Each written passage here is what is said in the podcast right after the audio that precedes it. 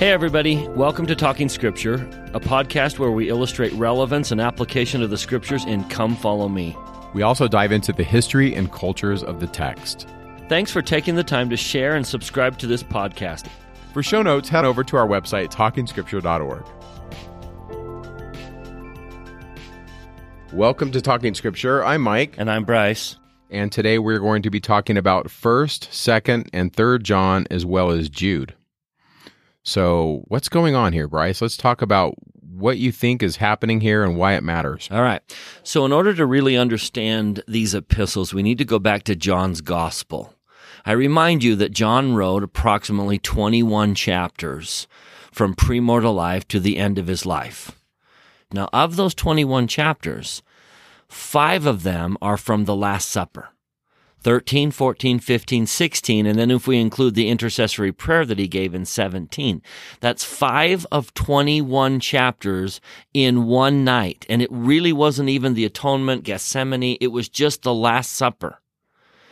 So John clearly saw something in that final meeting with the Savior that really promoted a lot of thought and resulted in almost one fourth of his gospel being dedicated to the Last Supper. And there's a lot here. There's a lot. Jesus covers a lot of messages in the Last Supper, but there seems to be one main theme, and that was the two great loves. And they're tied to the two great commandments. So Jesus basically will say, if you love me, keep my commandments. So he talks about abiding in him, like I am the vine. The other great love is if you love God, you will love those he loves. You will love his children and you will serve them. So Jesus starts the Last Supper by grabbing a bowl and girding himself and washing the disciples' feet and says, This is the great love. You know, there's wonderful phrases all throughout the Last Supper where he says, Greater love hath no man than this, that a man lay down his life for his friends. Or then in chapter 13, he says, A new commandment I give unto you, that you love one another even as I have loved you. And then by this shall all men know that you are my disciples. Not because you're great scriptorians, not because you dress up and go to church. Men will know that you're my disciple because you love people. This seems to have been such a profound message that not only does John dedicate one fourth of his gospel to that Last Supper, but that theme permeates through his epistles. So, for example, in 1 John chapter 3, verse 10, in this the children of God are manifest, and the children of the devil. Whosoever doeth not righteousness, there's the one love, is not of God, neither he that loveth not his brother. There's the second love. Okay. Love of God is manifest in keeping his commandments, and love of others is mani- manifest in service.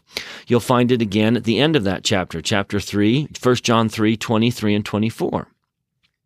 This is the commandment that we should believe on the name of Jesus, of, the, of his son Jesus Christ, and love one another as he gave us commandment. Verse 24, and he that keepeth his commandments dwelleth in him, and he in him.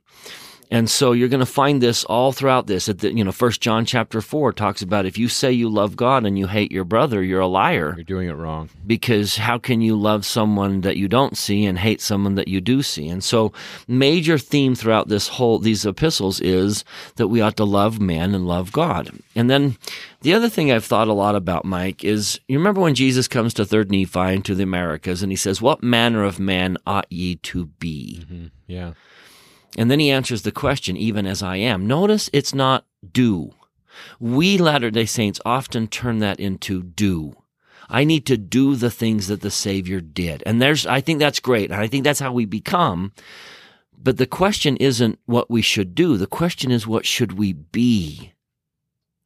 And it seems to me to connect all those dots that John caught the vision of who this man Jesus is. Who he is. Not what he does. Who he is. What motivates him. And what motivates him is he loves his father and wants to keep his commandments. And he loves whom the father loves. He loves men. He loves us. I think John talks more about that than any of the other Anyone else. writers. He seems to have caught that. yeah. So if you want to be like the Savior, in answer to that question, what manner of men ought you to be? And we always say, I'm trying to be like Jesus. And what John seems to be teaching is what that means is you need to love God to the point where you are committed to keep his commandments. And you need to love others. Not because it's what we do, it's because of what we are. I am motivated by love for men, and that's who I am. I don't get jealous. I don't turn and get revenge. It's a hard thing. It's a a hard I thing think to as do. mortals, we compare ourselves. We see our inconsistencies. We see we have jealousies. We have all these weaknesses, and so how do we do that? That's a hard thing to do, but I just, if we just put this out there that what manner of men ought we to be, he seems to be saying, and John seems to be saying, it will manifest itself in two things. That you want to keep Heavenly Father's commandments. That's at the very heart of your soul. And number two, you want to bless other people. So the question is how we do that. And now I would turn to, you know, Moroni chapter seven. If charity is the title of being like Christ, charity is the pure love of Christ. And that verse 48, Moroni 7, 48, how do you gain charity? Two things. You ask for it. You want it. You desire it. When it becomes what we desire and what we pray for and what we're asking for, it becomes a gift that God gives us. And then secondly, he says, upon whom does he bestow charity? It says, upon those who are true followers of the Son Jesus Christ. So this is where the do comes in. By doing the things that Jesus did, I am manifesting my desire to be like him and to say to Heavenly Father, I want the blessing. I want you to bless me with charity. One of my favorite descriptions of celestial people in Doctrine and Covenant 76 is that they are just men made perfect through the atonement. It's the desire to be like him. I want to love like he loves. I want to serve like he serves. I want other people to be as important to me as they were to him. That to me is the essence of John. That John seems to have caught that vision that is about being like Christ and Christ was all about obeying his father's commandments and serving and loving other people. Seeing them as he sees them. Yeah. And I think that it is a gift. It's one of those things where uh, you have to ask for it, and it is a gift. I've had experiences where people bugged me, or maybe I, you know, we all do, or we have difficulties, and sometimes we pray for God to change them, and I've I've learned that for me those prayers fail. If I pray for, dear Heavenly Father, please help so and so to change so that my life is easier, those prayers don't work. But if I ask for my heart to change, then I think that's where miracles happen. Especially when we ask, help me love them the way thou, Father, dost love them. Help me see them the way you see them. That's good. Help me care about them the way you care about them. If it all comes back to heart and soul, then it's a matter of I want to be a person that sees their value. I want to see them as God sees them. And that is what we pray for. You know, this is to me, this is why we we read scripture. We want to read it and find a way that we can apply it, that we can have it have meaning in our life. Yeah. And these chapters all teach that they they have different ways that they say it, but essentially that is at the root of Christianity is how we treat each other. I, I like to call it a golden thread that's woven through the text of first, second, and third John. I like how you tied it in with the Last Supper, where Jesus talks the talk, but he's always doing it. That's right. So that's brilliant. That's he starts the last supper by manifesting what he's about to teach and he Yeah. just he washes their feet this is in uh, 1 john chapter 4 verse 10 herein is love not that we loved god but that he loved us there's the pattern and if god loved us then we ought to love one another But it starts with, it with his starts love. with his love for us. And if you catch that vision, that there's the standard. The standard is God's love for me. And I need to elevate my love for him and my love for everyone else as high as I possibly can to match his love for me. And that when I look at people, I ought to do my very best to see them as he sees them because he started it. He was the one that loved first and that God is love. All right, Mike, that's some great thoughts about love, but I know you've got some great insights into the text itself and John, and why don't you geek out for a second? So we don't know who wrote it. Uh, it, it certainly has a lot of the flavor of the Gospel of John. In tradition, in in Christian history, uh, one of them is a bishop. His name is Papias. Says that there's two Johns. You have John the apostle, and then there's a John called John the Elder, and that may, maybe he wrote this. I'm okay with whoever wrote it, but uh, it says that it's addressed uh, from John the Elder. But the story of John, there, there's a lot of stories that circulated around early Christianity, early early Christian history, and Ephesus is this. Uh, it's a city in Asia Minor where John was supposedly the bishop, and he's the only apostle that our Christian historians say wasn't martyred. There's one story of uh, him being uh, bound up and put in a vat of boiling oil, and he was untouched. And as a Latter day Saint, I read that and I'm like, hey, that sounds kind of like 3 Nephi 28. It sounds like Section 7 of the Doctrine and Covenants. Those are really good texts that talk about this idea that John doesn't die. Uh, but one of the stories about John that I really like, and like I said, it's apocryphal, and it comes from um, Irenaeus in Against Heresies, is a story where John finds this young man and this young man uh, is just a healthy, strapping young male, and John converts him to Christianity. And the young man goes off the path and he strays and he struggles and he gets hooked up with a bunch of uh, ruffians and becomes a, a, bandit, kind of a robber. And time passes and he's older and he's kind of cemented in his ways. And it actually says, uh, Irenaeus writes, he says, He became a bold bandit chief, the most violent, most bloody, most cruel of them all. Time passed, and some necessity having arisen, they sent for John. They're thinking, Well, we can't help this guy. We're going to go get John. So John comes to find him, and when he goes and he looks for him, someone says, He is dead to God. Uh, meaning that this young man is just, he's a lost cause. He turned wicked and abandoned, and at last he's a robber. And to John, he says, you know, he may be dead to you, but he's not dead to me. And so he goes and finds him. And he finally finds this young man, and it says, uh, he, he has to chase him because the kid runs away. And it says, John, forgetting his age, pursued him with all his might, crying out, Why, my son, dost thou flee from me? Thine own father, unarmed, aged. Pity me, my son. Fear not, thou hast still hope of life. I will give account to Christ for thee. If need be, I will willingly endure thy death, as the Lord suffered death for us. For thee I will give up my life. Stand, believe, Christ has sent me. And that's it. That's just a beautiful story about John, and John rescues this kid and brings him back. And I just love that. And there's a couple reasons why I love it. One of the reasons is it typifies everything that you just said about how that's what John's trying to teach. He personifies his own teaching. It's beautiful. He learns to see people the way Jesus says, sees them. I love it. And he runs to it's the very definition of succor to run to. Yeah. And he becomes like the master he has learned to love. I love that story. And I want to talk a little bit about another thread in these texts, and it's the thread of he lost his way. And I believe that first, second, and third John are talking about Christians are losing their way. He uses the phrase antichrist quite a bit. Quite a bit in here. Which yeah. is not a person as much as it's a theol, you know, it's it's an opposing idea. Yeah. It's an opposing theocracy. It's a false ideas. It's not so much the threat of an individual person as much as it's the threat of false ideas. And so he talks a lot about don't be deceived or uses the word seduced. Yeah. Don't be seduced by false ideas that will lead you away from Christ. So, a couple of his teachings, if you look in verse 7 of chapter 1, 1 John chapter 1, verse 7.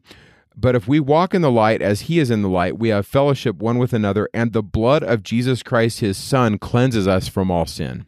Can I throw something yeah, in, Mike? Go Just ahead. a side note. Yeah. That was the last recorded statement from Bruce R. McConkie.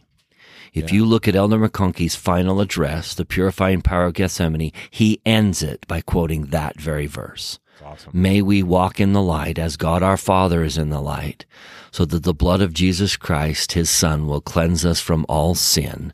And then Elder McConkie was done, and he died a few days later. Significant that his final verse was a verse from John. That's good. Okay. Sorry, I didn't mean no, to interrupt you. I love I it. just loved that. I love it. Okay, go to chapter two, Verse 22 Who is a liar but he that denieth that Jesus is the Christ? He is Antichrist that denieth the Father and the Son. Whoso denieth the Son, the same hath not the Father, but he that acknowledgeth the Son hath the Father also. 18. I'm just reading the middle of the verse. Uh, you've heard that Antichrist shall come even now. Are there many Antichrists? Okay, so that seems to be something that is being addressed. And then one more, it's chapter four. Yeah. Before you leave that, in verse 19, he points out, they went out from us. Yes. But were not of us. That's important. So, one of the biggest threats are those who walk away from the faith and then try to destroy it. Yes. Yeah. And, and I will say, I think that there's many different ways to read verse 19. And one way is that. And another way to read it is, they have the trappings of Christianity, but they're not orthodox. And I really think that all these different Christianities, they're struggling to decide who is Jesus. And to me, if I lived at this time, it would be I would listen to the apostles because they're the living witnesses. And then as time passes, the next group of people are called the apostolic fathers. These are the people that knew the apostles. So one of them is a guy named Polycarp, and he's going to talk a lot about John because he was associated with John. Many of us have teachers that influenced us, and they kind of help us on our way. Well, Polycarp, he was John's guy. He loved John. Uh, go to 1 John 4, verse 3. This is important. Beloved, believe not every spirit, but try the spirits whether they are of God, because many false prophets are gone out into the world. Hereby know ye the Spirit of God. Every spirit that confesseth that Jesus is come in the flesh is of God. But Every spirit that confesseth not that Jesus is come in the flesh is not of God, and this is that spirit of the Antichrist. What's going on? So, uh, you know, I say this all the time. All this is in the show notes, so we're keeping it simple. But essentially, there were lots of Christianities floating around during this time. And to make it really simple, you could draw a line on a board if you were teaching this in a class. And on one side of the board are people that see Jesus as fully God, fully divine. And on the left of the line, imagine people seeing Jesus as fully man, fully mortal. And these phrases, these terms I'm going to throw at you are not common terms that we use in Latter day Saint vernacular, but it is in the scholarship. And so, in the scholarship, on the left hand side of the line, people that see Jesus as fully man are going to be called adoptionists. And what that means is they believe that the, the Spirit of God adopted Jesus. Jesus became a son of God through his righteousness or through his adherence to the law. And many of these adoptionists believed that Jesus became divine at his baptism when God said, This is my beloved son, hear him. Now, we've talked about this before, but it, and it's a lot to unpack, but that's quoting Psalm 2 and Psalm 110. Kings in the ancient world, I'm, I'm using air quotes here, Bryce, they became sons of God. And what I mean by that is they became God's voice on earth, a son of God. And, and this was happening all throughout the ancient world, even is happening in Rome. And so some of these Christians looked at Jesus as Messiah, anointed one, but he was born of Joseph and Mary. There's no divinity in his parentage. And to John, that's going to be offensive. John's going to say that's not right. On the right hand side of the, of the line are those that see him as fully divine. And these people are going to generally be called Docetists. And a real famous one is Cerinthus. And Cerinthus is a guy that would he if he was in this room, he would say Jesus was so divine if he walked in the snow he wouldn't leave footprints. Jesus appeared to die on the cross, but he didn't because um, that can't happen. And some of their artwork portrays Jesus as as a baby going down the road, and the trees are bowing down to him, and all this time there's mythology that he was just he was a god here among us. Yes. And they really wanted to pay homage to him. And they they said things like uh, Jesus uh, certainly didn't suffer. He only seemed to suffer. That's where the, where the word Docetist comes from. It comes from dokeo. A famous uh, Docetist later, after John's time, was a man by the name of Marcion. And Marcion basically said that Jesus couldn't have taken flesh. And this is kind of a vulgar statement that Marcion made, but I'm going to repeat it because it really bears hearing. He said essentially that if Jesus uh, was flesh, if he took upon him flesh, then he would be a bag filled with excrement. And that was their view that Jesus didn't sweat, he didn't bleed, he didn't go through these. He's just so divine. And to John, both of these approaches to Jesus, they're called Christologies. How they approach the understanding Jesus were offensive. And so he doesn't like this. He doesn't uh, appreciate it. And so he uses really bold terms. Some of the adoptionists are called Ebionites, and these are Jewish Christians that rejected the virgin birth of Jesus. They held that he was a natural son of Joseph and Mary, and they believed Jesus became the Messiah because he obeyed the Jewish law. They loved the Gospel of Matthew. And so these Ebionites, like I said, they were adoptionists. They had a low view of Jesus, a low Christology. And the Docetists had a very high view of him, that he was so divine he didn't suffer. Anyway, all of that's happening. And so in this time period, whoever wrote John, we're going to say John, he's refuting these teachings by bearing witness of who Jesus is. And so in First John chapter 1, verse 1 and 2, at the very beginning, he says that. In those two verses, he says, We've seen, we've manifested, we bear witness. What are we bearing witness of? Verse 7 The blood of Jesus cleanses us from all sin. Uh, if you go to uh, chapter 2, verse 22 and 23, we've read those, but there he's saying, don't deny the Father and the Son. And then you go to 1 John 4, 1 through 3, and he's saying, we've got to confess that Jesus Christ is come in the flesh. That's chapter 4, verse 2 of 1 John. And if you don't confess that, then you're not of God. Well, what is that going against? What is that teaching going against? It's going against uh, the position of the Docetists that he didn't have flesh. And then this one's really important. And this, to me, this verse really makes sense if we read it, understanding the historical situation happening. So we're reading 1 John 5, verse 6, and it says this This is he that came by water and blood, even Jesus Christ, not by water only, but by water and blood. And it is the Spirit that beareth witness, because the Spirit is truth. I think a good historical reading of that verse is this John saying, He didn't become the Christ when he was baptized. That wasn't what made him Jesus. That wasn't what made him divine. What made him divine was he came from the heavens. So in verse 6, it says, He came by water and blood, even Jesus, meaning he was born divine. He was born of a virgin. And then he says this in verse 7 For there are three that bear record in heaven the Father, and the Word, and the Holy Ghost. And these three are one. And there are three that bear witness in the earth the Spirit, and the water, and the blood. And these three agree in one. Now, there's lots of ways to read this, but one way to read it is that John is testifying that Jesus is both of the heavens and of the earth, that he's human and he's divine and he's trying to bring the Christians along into orthodoxy, trying to teach them who Jesus is. And Bryce, it takes centuries for Christians to work this out, but we see this fight happening right here in the first century. Yeah. And you remember Jesus was kind of setting them up for that. And John going back to his gospel is going to include the Savior saying, For this reason I came into this earth, that I might lay my life down. I have power to lay it down and I have power to take it up again. He's teaching. And John, I think looking back is saying, wait a minute, Jesus taught us that.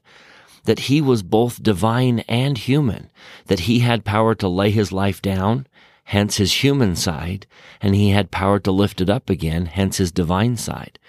John seems to be remembering that Jesus tried to teach this. He tried to clarify this, that he was the son of God, but he was also the son of Mary, which allowed him to be human, but divine at the same time. So maybe an application to this. I don't think Latter Day Saints struggle with this, with understanding this. We have the Book of Mormon, but I think that maybe you know we're back to Timothy, Timothy, and Titus again.